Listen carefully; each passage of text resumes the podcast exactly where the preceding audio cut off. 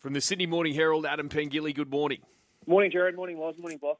Uh, now, in your times across the game, have you come into contact with Paul Green at all?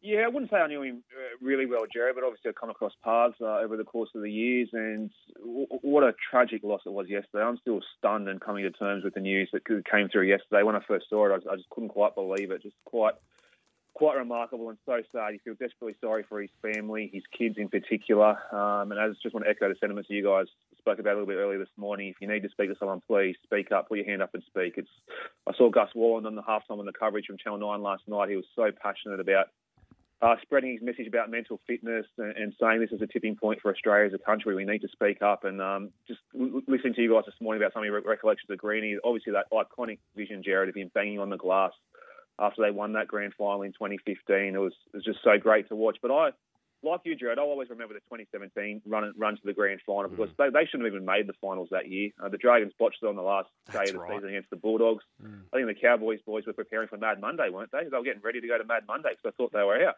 and then obviously the Dragons couldn't beat the Bulldogs and they went on that fairy tale run to the grand final. And uh, Michael Morgan and Jason Taumalolo were just out of, that, out of this world for, the, for that month of football. And I remember going up to Townsville for the week to cover the Cowboys for a few days up there before the grand final, and it was just such a great vibe and a great place to be around. You just see what a great coach he was and how much the players respected him and, and, and the work he'd done for that club. And the Cowboys had always been a team that had sort of been threatening to to be a, a genuine sort of premiership force. And I think when Paul Green arrived in Townsville, that was their real arrival, wasn't it? Really, for that four or five years when he was up there, that was such a extraordinary team. And I know the circumstances that finished in weren't great the last couple of years, but he'll ever, forever be remembered as the guy that led them to their first premiership and, and probably arguably outside of JT, probably one of the most influential people in, in the franchise's history.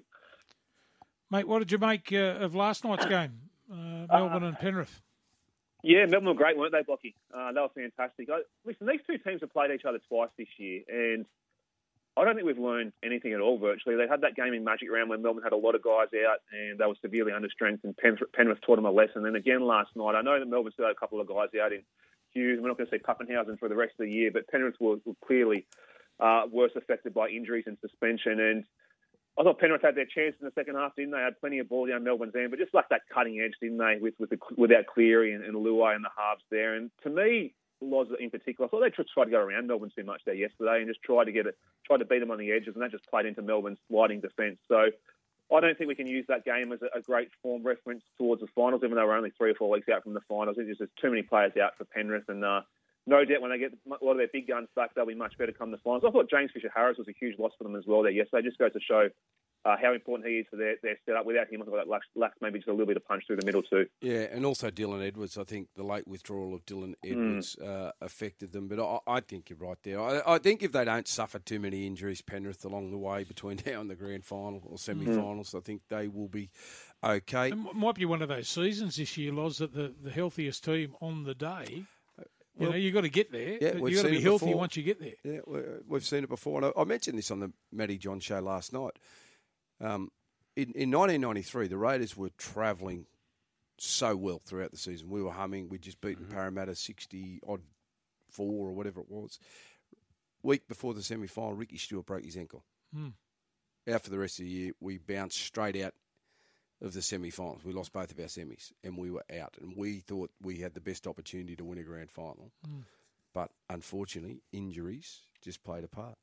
Mm. And, and, and, it, and it can happen at the wrong moment. Mm. So for me, that's the only thing I can see stopping Penrith. If they're fit and they're healthy, and healthy yeah. I, I, I, think they win. Now, Adam, I, I keep reading and hearing that Des is under pressure at Manly, but he, he's still got next year to go, hasn't he? He does. Yeah, he does, boss. But what? What? So why? He, obviously, there was a, a, trigger in his contract. If he made the finals, he'd get an extension. But surely, if he produces next year, everything's rosy or is he seriously under pressure because they think he wields too much control there? Oh, there's probably a, a little bit of that at play, Loz. but I just I just can't get my head around this. I, I really can't. Like, I think Des has done a, a, pretty good job since he come back to Manly a few years ago. We know how good they were last year when Tommy was on the park for the whole season. They were, were 80 minutes away from a grand final. And yes, this year they probably haven't quite reached the standard they wanted to reach. And no doubt Tom's injury uh, just before the start of the state of, state of origin series being ruled out for the rest of the years had a massive impact. And I don't want to bring it up again, but that, that rainbow jersey debacle a couple of weeks ago was, I think, has pretty much cruelled their season. I know there's still a mathematical chance of making the finals if they beat the Titans on the weekend. They're, they're still in the fight, but I, just I can't understand him being under as much pressure as what, what the talk is up there in the Northern Beaches. I, I think Des has done a, a, pretty good job. He deserves another chance, and, and, obviously next year he's still under contract next year. But he's got one of those contracts Loz where all these different triggers are in place. Where if he makes the finals, he gets an extra year on top of that. And this year, obviously, at, at this stage, looks like he won't make the finals. But who?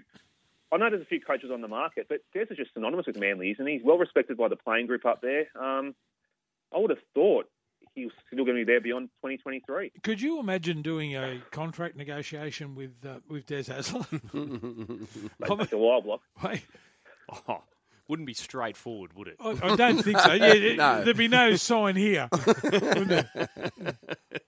uh, ben Hunt, what's the latest with his well, looming deal at the Dragons. Yeah, well, the Dragons are really want to press this forward, Jared, and try, and try get it done in the next few weeks. Obviously, he, he's a guy who, let's be honest, he's almost carried that team the last couple of years, hasn't he? He's been clearly their best player, and without him this year, they, I know they're pretty much almost out of the final spot at the moment. Without him, they wouldn't even be close to it uh, this year. So uh, Ryan Webb's got a chance to try and nail down that deal in the next few weeks, but there's going to be repercussions, uh, whichever way it goes, because they're going to lose probably one of their young, talented playmakers, Jayden Sullivan, if Ben Hunt does re-sign at the Dragons for another couple of years, and you can't blame the club for wanting to re-sign him. But Jayden Sullivan's been touted as one of these really promising prospects for a number of years, and now he's had a lot of injuries. He's battled hamstring problems, hasn't quite probably got the time in the NRL that he's wanted. And I found I don't know if you guys heard Ben Hunt's comments yesterday saying that obviously he wants to stay at the club, but he also gave a very strong indication that he wants Anthony Griffin to be the coach, and that's going to sway his decision. So, with a lot of talk about the future of Anthony Griffin at the moment, if the Dragons sort of bomb out really badly in these last months of the season and say they don't win another game, which I don't think they will, I think they'll probably win a couple of games for the end of the season, then there's going to be a really a lot of pressure on Anthony Griffin to try and